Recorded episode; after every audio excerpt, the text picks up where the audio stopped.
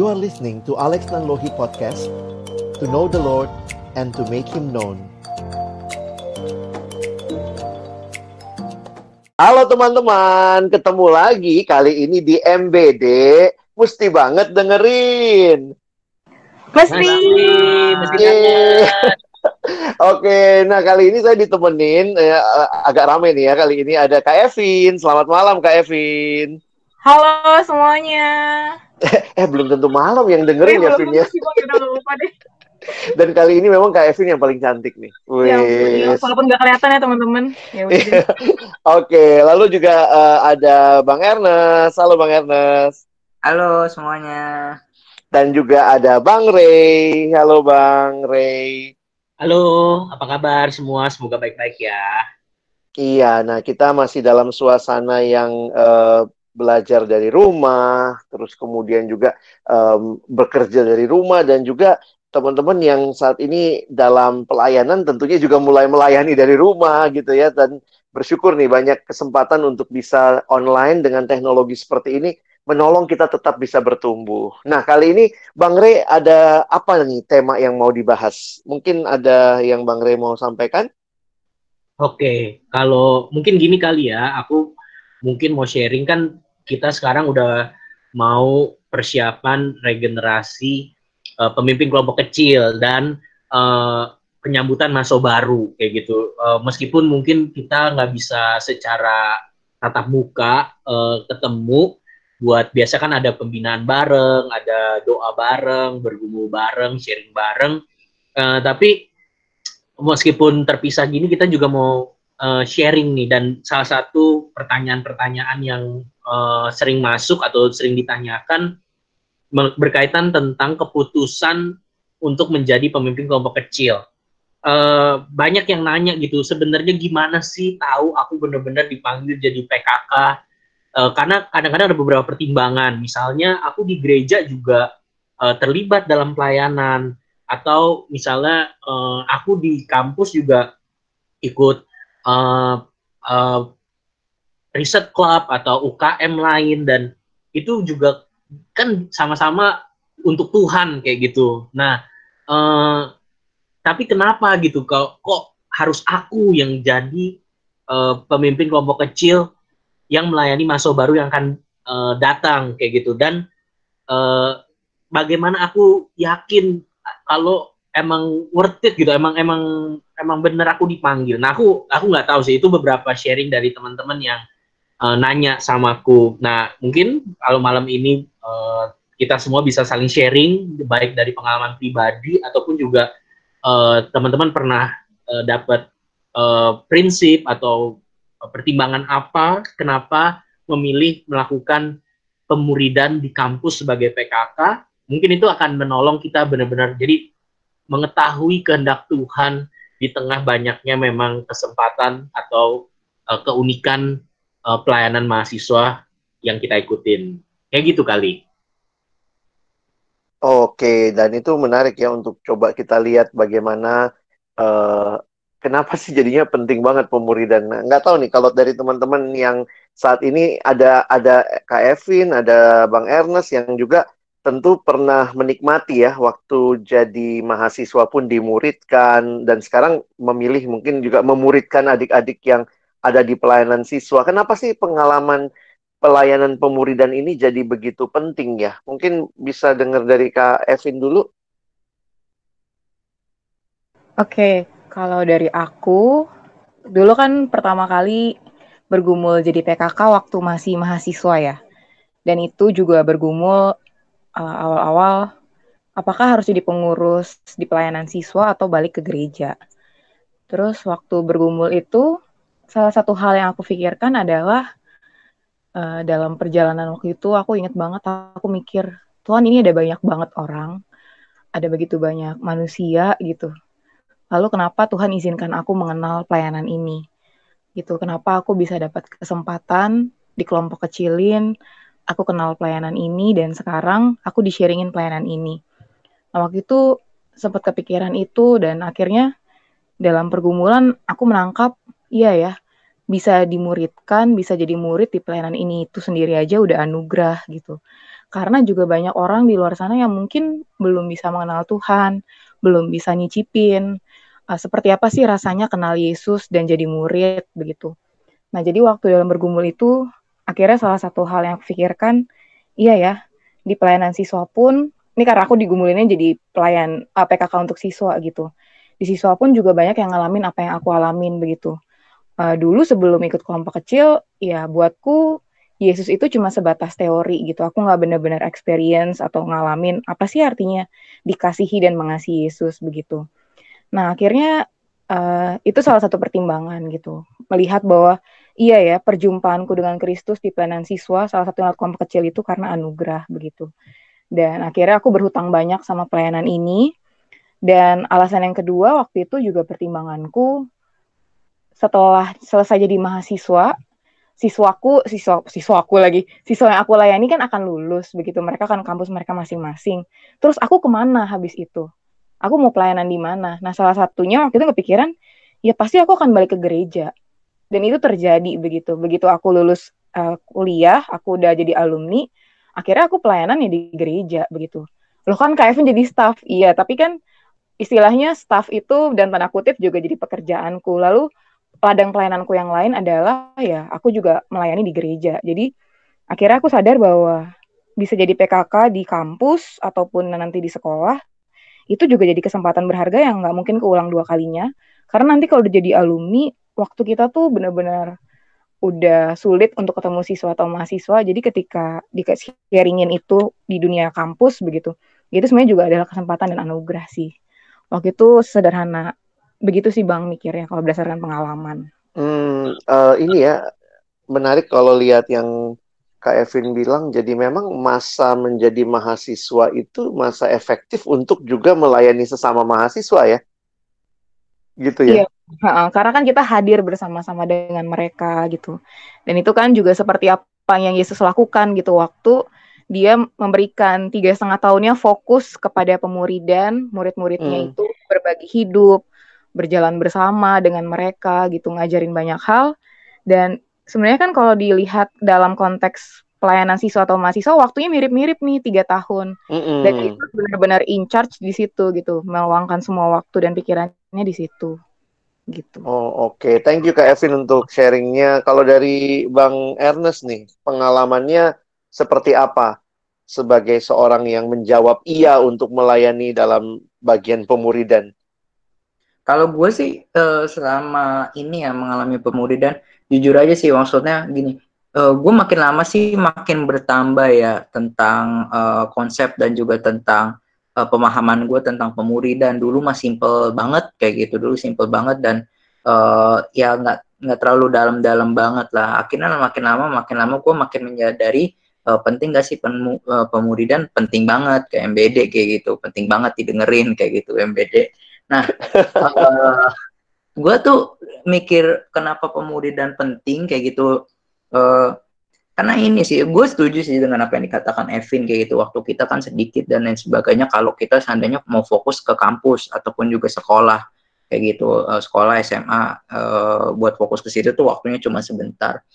Nah, uh, dan kita bisa lama di gereja. Cuman gue makin ngerti kayak gitu pemuridan itu penting gimana karena gue makin menyadari ya kita di zaman era teknologi kayak gini tuh banyak banget informasi gitu tentang firman lu mau dengerin khotbah dari YouTube lu mau lihat uh, quotes-quotes Alkitab dari Instagram kayak gitu ataupun juga uh, kutipan-kutipan khotbah dari Twitter itu bisa lah kayak gitu. Tapi untuk mengubah hidup seseorang kayak gitu untuk membentuk hidup seseorang butuh tuh yang namanya pemuridan. Nah, nah kalau memang kita rindu kayak gitu untuk uh, hidup seseorang diubahkan, hidup seseorang tuh makin dalam cintanya terhadap Yesus dan lain sebagainya, nggak ada jawaban enggak tuh buat pemuridan. Nah seperti itu sih. Gue gua akhirnya makin sadar sih penting banget tuh yang namanya uh, pemuridan. Jadi bukan cuma sekedar uh, bagi informasi. Kalau kayak gitu mungkin lebih bagus dia dengerin khotbah aja pendeta-pendeta luar mungkin yang teolog-teolog besar itu kayak gitu nggak usah pemuridan kelompok kecil dan lain sebagainya. Tapi kalau memang mau membentuk seseorang karakternya makin serupa Yesus Kristus kayak gitu-gitu,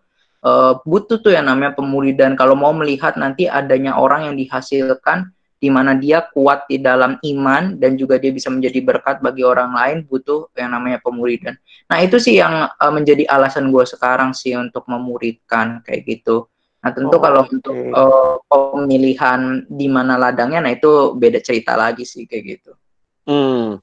Nah ini tadi Bang Rey walaupun ngangkat isu ini kan Bang Rey juga orang yang pernah dimuridkan waktu di mahasiswa lalu kemudian juga memilih memuridkan dan juga menjadi orang yang concern dengan hal ini. Kalau Bang Ray sendiri ngelihatnya seperti apa nih? Uh, kalau aku uh, sebenarnya uh, karena aku jujur pengalamanku aku bertobat di kampus, aku baru percaya kepada Kristus sebagai Tuhan dan juru selamat atas hidupku itu di kampus. Uh, jujur pengalaman itu benar-benar mengubahkan banyak hal. Misalnya uh, aku diajar bagaimana uh, pertama-tama belajar saat teduh, belajar berdoa, kemudian belajar Alkitab, menggali Alkitab itu bukan untuk pelayanan tapi untuk diri sendiri dalam relasi. Kemudian uh, ya kalau teman-teman pakai MHB kan mulai bagaimana bersekutu, bersaksi dan melayani dan secara khusus ketika waktu itu di semester keempat uh, PKK aku sesederhana nanya uh, Dek, kamu kan udah ngalamin nih uh, tiga semester ber, uh, belajar bareng, sharing bareng, bertumbuh bareng. Nah, uh, pengen nggak uh, ada anak-anak baru, masa baru yang mungkin mengalami pengalaman yang serupa denganmu kayak gitu. Nah, jujur waktu itu itu menjadi pertanyaan yang yang sederhana sih. Maksudnya kamu udah ngalamin ini, mau nggak um, menolong orang lain mengalami hal yang serupa. Nah, selain itu juga waktu itu sempat uh, ada satu pembinaan, aku udah lupa dari siapa yang membagikan, tapi aku ingat gitu. Uh, kamu nggak selamanya tinggal di kampus. Kamu uh, justru uh, visi PO MIPA waktu itu ya akhirnya menjadi alumni yang menjadi berkat di bangsa negara termasuk gereja Artinya uh, pemuridan itu bukan cuma di milik kampus, tapi itu akan berlangsung selamanya kayak gitu, termasuk ke gereja masing-masing. Tapi masa-masa di kampus itu nggak terulang. Kamu cuma eh, empat uh, tahun di kampus. Nah, apa mungkin Tuhan bisa pakai kamu yang cuma terbatas waktunya sisa dua tahun, dua tahun setengah gitu, untuk menolong orang lain juga berjumpa dengan Kristus kayak gitu. Nah itu jujur eh, itu itu pertanyaan pertamaku yang kemudian membuat aku memikirkan mungkin gak ya uh, Tuhan panggil aku karena uh, di gereja itu nanti seumur hidup gitu. Pasti kita akan kembali ke gereja. Tapi yang di kampus ini nih pas aku kuliah mungkin gak sih ya ternyata Tuhan bisa pakai menolong orang lain. Nah itu jadi itu itu pertanyaan pemancingku untuk akhirnya aku mencoba uh, meyakini. Dan waktu itu aku ingat uh, Yesaya 43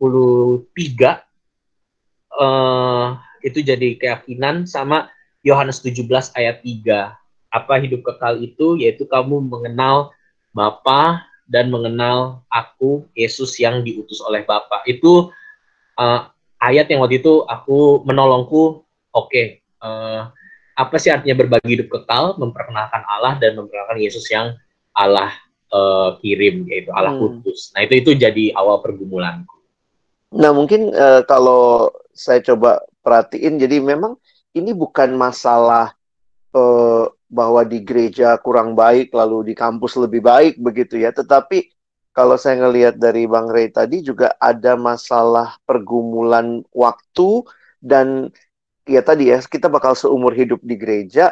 Dan kenapa masa ini Tuhan izinkan? Misalnya empat tahun ini kita ada di kampus begitu ya. Itu jadi kesempatan untuk bisa bisa maksudnya bagaimana tuh? Akhirnya mendapat keyakinan bahwa ya udah it, itu dulu gitu. Ada ada pengalaman khusus nggak yang Bang Ray alami? Uh, ya karena jujur karena hal ini ini pengalamanku sih memang. Karena aku baru bertobat di kampus makanya aku nggak memikirkan pelayanan di gereja karena memang aku belum terlibat atau bahkan bukan belum terlibat sama sekali tidak terlibat di gereja. Jadi aku ngelihat gini uh, ini kesempatan atau ini jadi kayak miniatur uh, pengalamanku melayani nanti di gereja yang mungkin lebih besar atau lebih kompleks. Di kampus itu sesederhana uh, memperhatikan tiga empat orang menjadi sahabat. Aku bilang sederhana tapi dalam melakukannya aku aku ya nggak nggak akan bilang pasti gampang pasti terjadi banyak tantangan.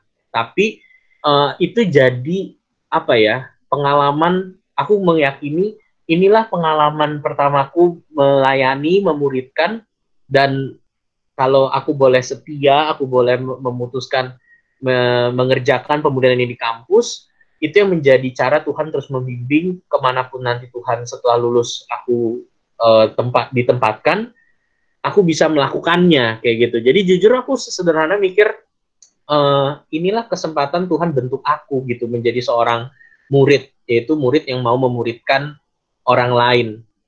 Dan pengalaman di kampus itu menjadi modal aku bisa melakukan hal yang serupa di gereja di tempat kantor di di di mana pun Tuhan mau tempatkan. Jadi itu itu yang awal-awal menjadi keyakinanku. Dan uh, aku nggak bisa bohong lah. Uh, aku merasa ya mungkin ini klise tapi aku akan bilang aku merasa berhutang gitu dengan kakak-kakak yang kakak-kakak ini tuh bisa ngedampingin aku memuridkan aku karena ada kakak-kakak sebelumnya yang memuridkan, karena ada kakak-kakak sebelumnya yang memuridkan. Itu itu jadi kayak apa ya? Jadi kayak satu yang menguatkan lah. Itu kalau pengalamanku. Oke, Oke Bang Rey, jadi ini menarik ya untuk coba kita sama-sama pasti harus kita lewati dalam pergumulan pribadi ya. Jadi setiap kita bergumul untuk melihat apa yang Tuhan bukakan. Dan yang mungkin kalau saya boleh tanya gini nggak ke teman-teman ya waktu ngalamin nih pergumulan seperti itu eh, teman-teman kan pasti juga di kampus atau mungkin pada waktu itu ada nggak pilihan-pilihan yang akhirnya harus memilih nih eh, mau aktif di himpunan kah atau mau aktif di ekskul apakah lalu kemudian pada saat yang sama juga diperhadapkan nih akhirnya aku pilih ini nih. Dari mana gitu keyakinannya dari begitu banyak pilihan yang mungkin teman-teman bisa juga berkembang di situ. Kenapa akhirnya melihat ya atau proses menggumulkan sampai akhirnya memutuskan ini nih yang saya ambil jadi orang yang memuridkan. Boleh dengar mungkin nggak pengalaman dari Kak Evin dulu deh, yang juga ya pasti pernah kuliah dan dalam kuliah kan banyak hal yang dialami ya. Ya, ya. Uh, dulu aku ngalamin sih yang tadi seperti udah awal sih aku sharingin, emang dihadapkan pilihan nih pelayanan fokus fokusnya ke gereja atau ke siswa. Aku bilang fokus kenapa? Karena waktu melayani di PSKJ pun uh, atau Persekutuan Siswa Kristen Jakarta bukan berarti aku tidak melayani di gereja. Aku tetap melayani di gereja mungkin sebagai MC atau operator slide atau pemusik begitu. Nah, tapi memang tidak secara struktural. Kenapa begitu? Karena itu akan sangat memakan waktu dan tenaga dan pikiran. Jadi waktu itu memang kalau kenapa pelayanan di PSKJ-nya tadi di awal aku udah jelasin. Nah, tapi juga dihadapkan sama pilihan waktu itu mesti ikut BEM atau organisasi kampus. Kenapa? Karena aku mahasiswa bidik misi. Jadi di eh, tahun pertama aku memang tidak bisa menolak organisasi kampus. Tapi akhirnya karena memang dari awal aku udah yakin aku mau fokus di pelayanan siswa akhirnya aku cari bidang yang menurutku tidak banyak kerja aku jadi anak bidang terus dari awal aku udah sharingin sama koordinatorku kak aku tuh terlibat di organisasi yang ini dan aku ikut ini memang cuma sebagai prasyarat karena aku masih sebagai misi dan puji Tuhannya waktu itu kakak itu mengerti nah buatku itu juga jadi salah satu pertolongan Tuhan tapi bukan berarti aku tidak mengerjakan bagianku saat itu. Aku tetap bantuin karena aku di tim humas. Aku lebih banyak ke kerja-kerja seperti ngedesain publikasi yang nggak harus tetap rapat-rapat dan makan waktu. Sampai akhirnya tingkat dua aku nggak harus ikut organisasi, ya udah aku fokus ke PSKJ. Lalu apa yang akhirnya bikin aku yakin waktu itu untuk akhirnya fokus ngambilnya tuh pelayanan di siswa. Padahal aku adalah mahasiswa. Balik lagi ini kan soal pergumulan sebenarnya. Dan itu kan artinya bagaimana juga kita punya kepekaan, bagaimana Tuhan memimpin kita, dan itu berpengaruh dari relasi kita sama Tuhan juga. Ada banyak hal yang Tuhan bukain, bukan hanya firman, tapi juga mungkin melalui kondisi, melalui bagaimana Tuhan menggelisahkan kita terhadap sesuatu, begitu. Dan bagaimana juga Tuhan menolong kita untuk akhirnya bisa mengambil keputusan itu. Nah, waktu itu yang salah satu hal yang selalu diwanti-wanti sama aku adalah ketika bergumul hati-hati dengan yang namanya savior syndrome. Kenapa begitu? Karena sebenarnya kalau mau dilihat kebutuhan anak Tuhan itu tuh dibutuhin di mana pun. Kenapa? Karena setiap tempat itu butuh terang. Kita tuh dibutuhin di mana-mana. Tapi kan kita nggak bisa hadir di mana-mana. Kita bukan Tuhan. Nah ini yang sering kali bikin kita akhirnya uh, merasa, wah kayak gue dibutuhin di, di sini. Wah kayak gue dibutuhin di sini. Nah itu hati-hati dengan yang namanya savior syndrome. Karena akhirnya kita mungkin merasa, kayak gue akan, gue dibutuhkan di sini dan gue memilih ini gitu.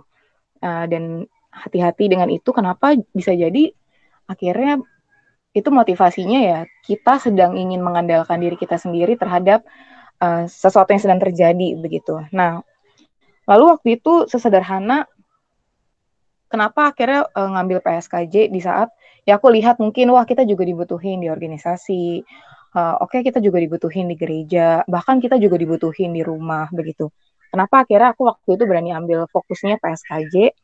Ya karena dalam pergumulanku uh, Tuhan memberikan kegelisahan dan kepekaannya ya pimpinannya ke situ begitu. Dari firman kemudian waktu ketemu siswa entah kenapa hatiku waktu ketemu siswa dibandingkan ketika aku hadir di tempat-tempat yang lain tuh berbeda gitu. Itu bukan yang keluar tuh bukan hasrat untuk jadi savior aku harus tolongin mereka aku harus hadir buat mereka enggak. Tapi lebih kepada belas kasihan itu sendiri gitu itu belas kasihan entah kenapa aku nggak dapat di tempat lain selain ketika ketemu siswa. Nah karena itu waktu kita bergumul juga uh, sebaiknya ya memang kita juga hadir di, di tempat di mana kita bergumul. Jangan bilang ah kayaknya gue nggak hati gue nggak buat mahasiswa. Tapi pertanyaannya kita spend waktu nggak sama mahasiswa?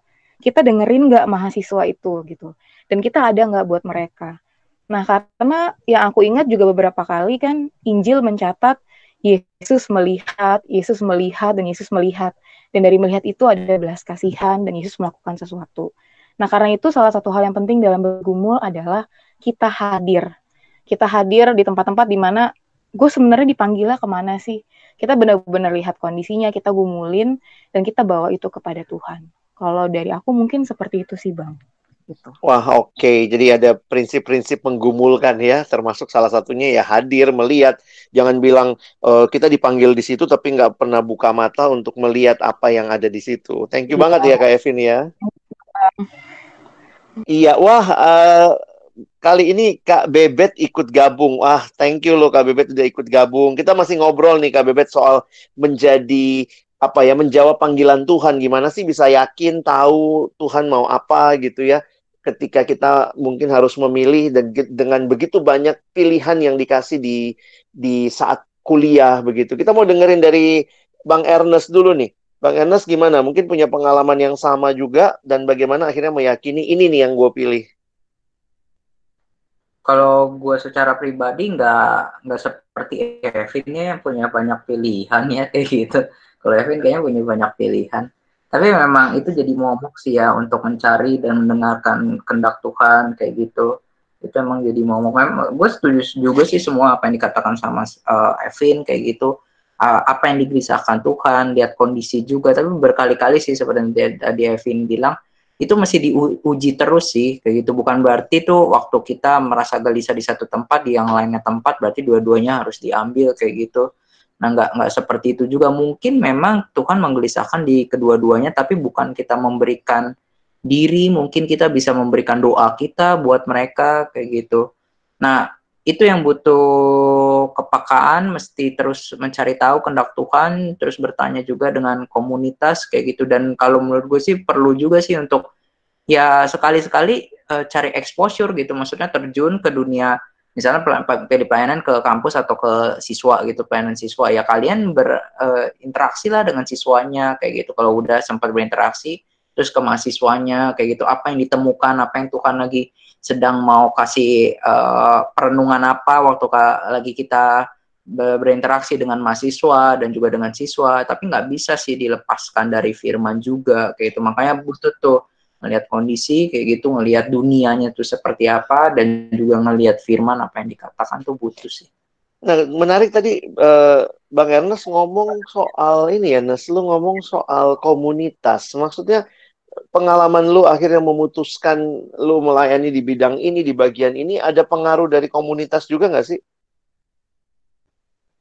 Ada sih. Jadi selama apa tuh namanya? Selama gue memilih uh, mau melayani di mana itu kan ada PKTB lah kayak gitu, PKTB, pemimpin KTB dulu kayak gitu. Ada teman-teman juga yang teman-teman apa tuh teman-teman KTB juga yang akhirnya mengkonfirmasi gue ada pergumulan ini nih gue harus ambil atau enggak kayak gitu. Nah mereka bilang oh lu cocok kayak gitu untuk melayani di pelayanan siswa kayak gitu. Oh lu cocok kok jadi staff ataupun jadi apa kayak gitu dan lain sebagainya. Nah mereka sih menajamkan ya karena mereka kan bisa melihat hal-hal yang gue nggak bisa lihat gitu. Kadang-kadang gue sendiri pikir ah kayaknya gue nggak ahli kayak gitu di dalam hal itu ah kayaknya gue nggak punya beban kayak gitu. Tapi mereka pas ngelihat wah kayaknya emang lu punya beban kok biar sekali biarpun lu ngomong lu nggak punya beban gitu tapi lu ngerjainnya serius dan lain sebagainya. Nah itu sih komunitas sangat menolong sih kayak gitu. Tentu komunitas yang hidup di dalam firman kayak gitu. Nah itu uh, bisa menolong dan juga menajamkan memberikan pertimbangan hal-hal yang kita nggak bisa lihat juga. Cuman memang harus uh, satu sisi kalau gua sebagai komunitas harus hati-hati juga kayak gitu. Bukan berarti tuh uh, itu pergumulan dia tuh gua harus memaksakan kehendak gua untuk terjadi ke dia kayak gitu. Kadang-kadang kan ada tuh orang orang-orang yang ya udah kayak gitu. Kita bilangnya sih uh, pilihlah kayak gitu. Mau pilih pelayanan A atau B. Eh tapi di dalam hati kita tuh kita kayaknya jorok-jorokin dia kayak gitu ngeceng-ngecengin dia supaya akhirnya tuh satu pelayanan sama kita kayak gitu. Memang satu sisi tuh dua-duanya harus benar-benar netral mencari tahu apa sih kehendak Tuhan bukannya kehendak uh, komunitasnya apa yang mau apa yang dimau komunitas kayak gitu. Tentu kalau misalnya gue pelayanan siswa gue maunya pelayanan siswa banyak dong kayak gitu. Nah itu. Tapi nggak begitu kayak gitu. Tapi bagaimana kita sama-sama berjalan mencari tahu kehendak Tuhan sama-sama saling mendengarkan satu dengan yang lainnya kalau misalnya gue lagi bergumul gue lagi cerita Nah, uh, ya dengerin kayak gitu dan juga berusaha mengerti, oh itu ya yang lagi lo rasakan, oh itu ya yang lagi lo alami kayak gitu. Itu komunitas menolong sih untuk mempertajam. Wah, oke. Okay. Thank you Bang Ernest ya. Ini menolong kita melihat juga apakah pertanyaannya teman-teman punya komunitas yang bisa memberi masukan. Tentu bukan mereka yang ngambil keputusan ya, tapi kita yang ngambil keputusan pada akhirnya di, hadapan Tuhan, tapi masukan komunitas orang-orang yang kenal dan mendoakan kita tuh akan sangat penting juga. Nah, kita coba dengar dari Bang Ray nih. Bang Ray juga kan kayak Kak Evin kali ya, banyak kemampuan. Dan ini salah satunya mahasiswa berprestasi nih ya. Studinya bagus banget gitu. Mahasiswa IP terbaik dulu ya. Nah, gimana Bang Ray? Pasti juga ada tawaran dong banyak ya untuk ikut ini itu. Terus apa sih yang membuat Bang Ray kok akhirnya milih ya udah saya mau jadi orang yang dipakai Tuhan memuridkan. Oke, uh, jadi waktu itu sama aku juga terlibat di himpunan mahasiswa departemen.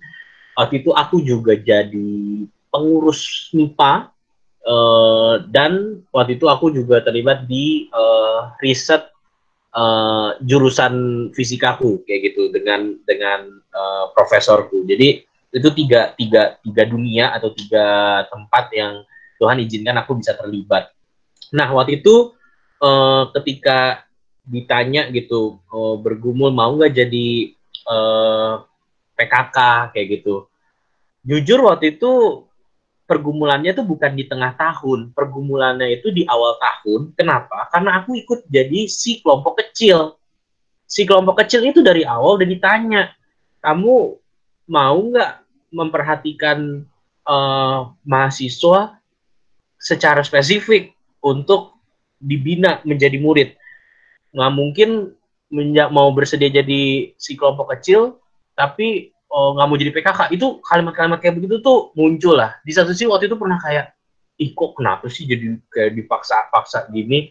Tapi waktu itu akhirnya aku memutuskan buat bener-bener, oke, okay, aku sendiri tuh gimana bergumul sama Tuhannya kalau teman-teman sering, aku sering dapat pertanyaan gitu, bagaimana sih bang mengetahui kehendak Tuhan, apa sih harus dilakukan?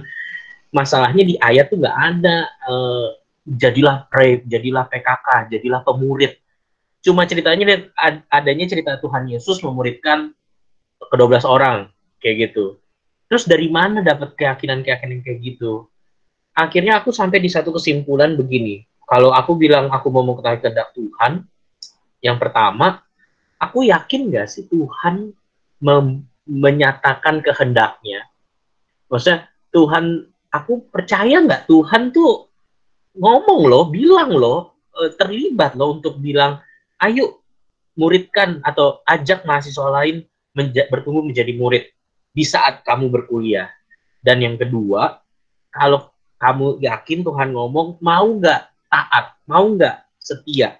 Nah dari prinsip itu aku kemudian entah jadi gini Tuhan tuh nggak kasih kalimat yang clear gitu ya uh, jadilah PKK atau mari muridkanlah gitu tapi pengalaman-pengalaman aku inget banget ketika waktu itu pulang selesai PJ terus ngelihat ada kakak tingkat pimpin kelompok kecil karena setiap habis PJ itu saya jam kosong jadi banyak yang kelompok kecil di sana. Uh, hatiku tuh kayak oh seperti itu ya aku akan seperti itu memimpin kayak begitu. Di satu sisi kemudian muncul aduh ntar bisa nggak ya ntar ditanya apa bisa nggak ya tapi ada mungkin kayak Evin tadi bilang gitu ya ada ada perasaan damai atau ada perasaan ayo memang untuk emang aku memanggilmu kayak gitu. Emang emang emang emang ini bukan sekedar kamu mau komit-komitan kamu mau iya-iyaan tapi emang Tuhan panggil kayak gitu. Tuhan kayak ini akan kamu lakukan. Jadi eh, aku nggak bisa deskripsikan eh, apa ya SOP-nya, bagaimana yakin ini pimpinan Tuhan. Tapi aku berani bilang itu clear kok, itu jelas. Perasaan itu bukan sekedar perasaan kebawa emosi, tapi itu perasaan yang dilandaskan firman, di, di, dikonfirmasi oleh firman, tapi itu juga bukan cocok logi gitu. Uh, tapi prinsipnya dua itu. Yakin nggak Tuhan masih ngomong samamu? Dan mau nggak taat itu yang menjadi pertimbanganku untuk akhirnya aku tahu Tuhan panggil jadi PKK dari situ semuanya berubah. Aku memutuskan untuk oke okay, sorry aku nggak lanjut dari HMD karena teman HMD ku mau lanjut ke BEM aku diajak jadi tim suksesnya. Tapi aku bilang gak sanggup aku. Aku akan ngerusak BEM akan ngerusak kelompok kecil. Aku harus milih. Dan waktu itu aku punya keyakinan lebih susah jadi PKK daripada jadi BEM. Tapi aku tahu Tuhan panggil ke sana. Aku memutuskan buat, sorry aku nggak ikut, aku jadi BEM. Eh sorry, aku jadi PKK kayak gitu. Itu keputusan yang kadang-kadang cuma kamu yang ngerti, orang lain nggak bisa jelasin, tapi it's there kayak gitu. Kamu pasti tahu Tuhan memimpin. Itu bukan pimpinan awang-awang itu itu itu dari pengalamanku Bang Alex. Oke, okay, aduh thank you nih Bang Ray juga masalah kedekatan dengan Tuhan dan keyakinan yang memang cuma Tuhan uh, apa ya kita bisa ngerasain dengan Tuhan gitu ya. Kita mau coba denger nih Kak Bebet udah bisa ikutin nih kita lagi bahas tentang hal ini dan pengalaman Kak Bebet sendiri tentunya juga Kak Bebet kan seorang yang pernah menikmati di kelompok kecil kan dan akhirnya pun memilih jadi pemimpin kelompok kecil. Di tengah-tengah mungkin banyak pilihan juga waktu itu Kak Bebet. Gimana nih Kak Bebet? Halo semuanya, sorry ya aku terlambat joinnya. Iya, nggak apa-apa. Iya, jadi um, sebelumnya mungkin ada konteks ya. Waktu itu aku masuk ke kampus di FHUI sebagai seorang mahasiswa baru yang punya banyak cita-cita gitu ya kan, banyak punya banyak mimpi. Apalagi aku ingat waktu uh, semacam masa orientasinya di kampus waktu itu disuruh bikin 100 mimpi gitu ya sebelum masuk. Jadi uh, dari mulai mimpi yang real gitu yang benar-benar jadi ambisi sampai udah nggak masuk akal lagi gitu ya nonton apa tuh tuh uh, Piala Eropa atau Piala Dunia gitu. Nah, jadi um, salah satu sebenarnya mimpi saat itu adalah menjadi mahasiswa yang excellence di akademis dan non akademis gitu kan. Kalau bisa lulusnya cepet lah udah lulus cepet cum laude lah gitu. Pokoknya bagus lah nilainya IPK-nya bagus gak ada nilai gak ada pelajaran yang ngulang gak ada nilai-nilai bahkan uh, gak, gak mau ada nilai C dan sebagainya gitu. Jadilah saat itu masuk uh, ke fakultas hukum dengan um, segudang apa ya kegiatan gitu kan. Jadi satu tahun pertama bahkan bisa dibilang satu tahun setengah pertama lah gitu ikut kepanitiaan banyak terus uh, ikut organisasi gitu. Nah sampailah uh, tapi aku ikut di kelompok kecilin gitu kan. Uh, walaupun saat itu aku sadar motivasinya belum belum bener lah. Pengen ikut-ikut kayak temen yang lain nggak mau ketinggalan gitu nah singkat cerita di dalam uh, pemuridan itu sendiri yang dilakukan PKK-ku uh, di kelompok kecil, uh, akhirnya ngerti juga tujuan ini semua dikerjakan, akhirnya tahu juga uh, signifikansinya apa bagi seorang mahasiswa gitu kan.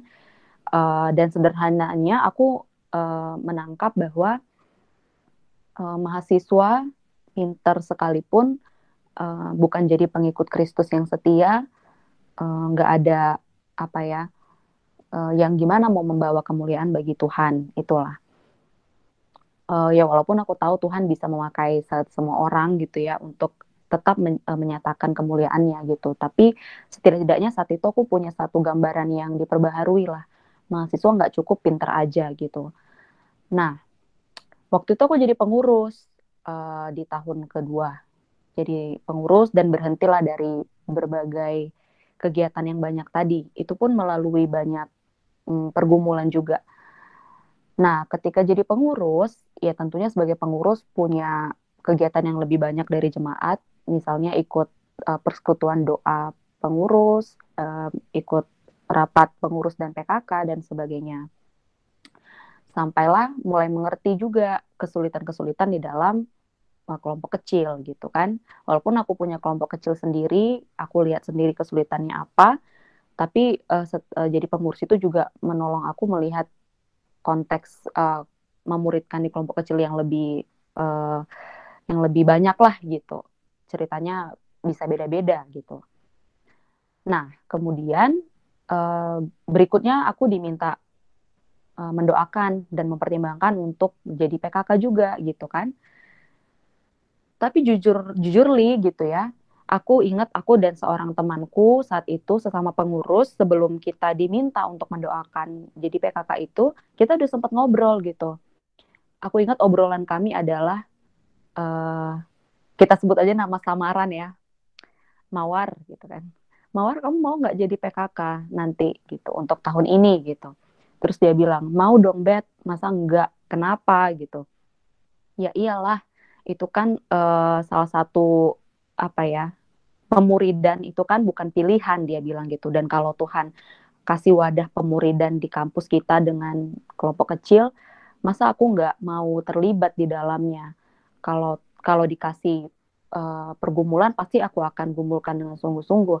Tapi kalaupun aku enggak aku akan tetap uh, mau jadi PKK gitu. Itu unik juga waktu itu kan kita padahal masih pengurus gitu. Uh, iya ya tapi dari situ aku nangkep iya ya pemuridan itu bukan pilihan um, dan kalau Tuhan menghadirkan wadah kelompok kecil sudah ada nih wadah kelompok kecil gitu ya di PMK masa kan aku nggak mau terlibat di dalamnya? Apalagi aku sudah uh, udah per udah ngalamin dimuridkan dan melihat sendiri apa signifikansi dimuridkan itu. Jadi kalau bisa dibilang pergumulanku atau proses aku mengetahui kehendak Tuhan untuk jadi PKK itu enggak ribet gitu. Kadang-kadang kita mikir pergumulan untuk mengetahui kehendak Tuhan itu kayaknya harus selalu ribet, harus selalu misterius gitu kan. Tapi ada hal-hal yang kalau kita sungguh-sungguh uh, punya relasi dengan Tuhan yang baik dan juga sepanjang kita misalnya nih konteksnya kita di, udah dimuridkan gitu ya, sepanjang kita dimuridkan kita betul-betul belajar di dalamnya. Aku pikir saat itu eh, seperti pengalamanku dan temanku saat itu juga uh, menjadi PKK itu bukan lagi sebuah hal yang harus kayaknya nunggu lima tahun atau tiga bulan untuk doainnya gitu. Walaupun uh, kayak yang aku bilang jadi pengurus membuat aku ngerti beberapa konteks pergumulan jadi PKK tapi ya gimana discipleship discipleship itu kan emang cost everything gitu ya. Maksudnya akan banyak sekali harga yang harus dibayar. Nah paling yang aku akhirnya pertimbangkan dan gumulkan adalah harga-harga itu gitu ya. Jadi menghitung gitu kan kayak kata firman Tuhan. Um, untuk untuk kemudian nggak nggak sekadar perasaan aja gitu kan. Iya ya masa sih aku nggak mau terlibat? Tapi uh, membuka mata kepada apa konsekuensi-konsekuensi menjadi seorang PKK sehingga pertimbanganku atau proses mendoakanku kemarin itu bukan lagi mau jadi PKK atau enggak gitu kan tapi lebih kepada uh, apa yang harus aku persiapkan supaya aku bisa menjadi PKK yang bayar harga. Kayak gitu bang. Wow, ini luar biasa sharing-sharing teman-teman dan kayaknya harusnya yang denger ini udah langsung siap. Ya dalam relasi dengan Tuhan yang hidup uh, dan juga melihat kayak aku jadi ingat kalimat ini ya bahwa sebenarnya waktu bicara kehendak Tuhan pun mari belajar melihat ke belakang lihatlah jejak-jejak yang sudah Tuhan sebenarnya izinkan kita lewati. Misalnya kita pernah di kelompok kecilin harusnya jangan terlalu nanya lagi, apakah aku harus jadi PKK? Ya Tuhan bilang kamu udah ikut kelompok kecil dan nikmatin gitu ya. Dan itu jadi cara Tuhan untuk me, apa ya membawa generasi berikutnya juga kenal Tuhan dan Tuhan mau pakai kita. Saya pikir itu privilege yang luar biasa ya. Baiklah teman-teman ini uh, sangat indah ada percakapan kita uh, hari ini. Dan saya pengen nih mendengar closing statement teman-teman khususnya jika yang mendengar ini adalah teman-teman yang calon pemimpin kelompok kecil. Apa yang teman-teman mau sampaikan di dalam rangka mencari tahu kehendak Tuhan nih? Apa yang teman-teman mau sampaikan? Uh, mungkin dari Kak Evin dulu yang uh, Kak Evin udah nggak cantik sendiri sekarang ya sudah ada yang satu lagi Kak Bebet gitu ya Oke, silakan Kak Evin. Kalau aku ya teman-teman eh, sebagai murid ya kita memang dipanggil untuk memuridkan kembali menghasilkan murid yang lain. Nah, karena itu ya sebenarnya bagian kita taat aja gitu kerjain. Jadi ketika peluang atau kesempatan itu datang, itu sebenarnya anugerah waktu kita dipanggil sebagai orang yang memuridkan. Nah, jadi bagian kita taat aja kerjain. Ini bener nggak? Ini kehendak Tuhan nggak? Ini minat Tuhan nggak? Ini kita di sini nggak atau nggak? Kerjain aja dulu soal bener enggaknya ntar juga Tuhan kok yang ngarahin itu aja kalau dari aku bang oke okay. thank you kak Evin kita dengerin dari uh, bang Ernest dulu nih gimana bang kalau gue sih mulai aja lah dulu kayak gitu mulai dalam artian ini apa uh, cari exposure-nya kayak gitu. Kenalin hati kenali perasaan kayak gitu. Kenali ladang juga dan yang paling penting kenali firman sih. Tanpa mengenal ya nggak tahu mau ke mana orang kagak kenal kayak gitu. Itu sih. Oke. Okay. thank you. Kalau kak bebet nih kak bebet gimana? Apa closing statement buat teman-teman yang sedang bergumul? Oke. Okay karena tadi yang uh, Ernest sama Evin udah yang terkait dengan mulai aja dulunya gitu kan. Mm -mm. Kalau aku mungkin ini aku ambil quote dari Billy Graham. Dia bilang salvation is free but discipleship cost everything we have. Jadi walaupun uh, kita dalam pengertian akan firman Tuhan tahu bahwa pemuridan itu uh, panggilan ya, keharusan bukan pilihan gitu ya.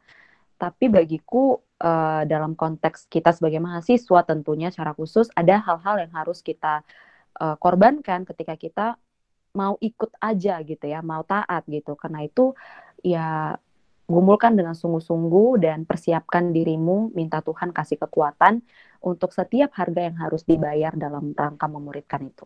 Gitu, Bang. Oke, okay, thank you. Terakhir nih, Bang Ray, gimana? Apa yang mau disampaikan? Uh, aku mungkin uh, sekali lagi mengingatkan uh, bahwa berhasil atau gagalnya di mata manusia kita menjadi seorang PKK nantinya di mata orang lain bahkan di mata diri kita sendiri berhasil atau gagalnya itu semua tidak menambah atau mengurangi kasih Tuhan yang telah dia nyatakan di dalam Kristus bagi kita yang percaya di dalam namanya. Jadi teman-teman dengan semangat mau memberi apa yang bisa kita berikan sebatas apa yang Tuhan izinkan kita bisa bukan untuk uh, memastikan orang berubah atau sekedar memastikan sesuai target tapi dengan semangat kita mau memberikan apa yang Tuhan telah berikan kepada kita yaitu anugerah, kasih, sahabat, uh, uh, berjalan bersama, itu yang mau kita lakukan sebenarnya sebagai seorang PKK. Jadi doakan sungguh-sungguh dan taati dengan segenap hati. Oke, terima kasih teman-teman. Kiranya apa yang kita sharingkan, baik dari prinsip firman Tuhan maupun juga dari pengalaman teman-teman, boleh menolong khususnya bagi teman-teman yang sedang bergumul nih saat ini ya kadang-kadang kelise juga tuh kalimat bergumul jadinya ditafsirkan kayak ayo Tuhan nyatakan nih ada wangsit apa begitu ya. Tetapi ternyata di dalam kedekatan dengan Tuhan dan perjalanan bersama Tuhan mulai aja dulu kita lihat Tuhan pimpin ke mana dan akhirnya kita akan menikmati Tuhan sedang juga memuridkan kita untuk terus bisa memuridkan orang lain. Baik teman-teman, jadi jangan lupa MBD mesti banget dengerin. Mas Mas Yeay, oke. Sampai jumpa teman-teman. Terima kasih banyak. Dah. Bye.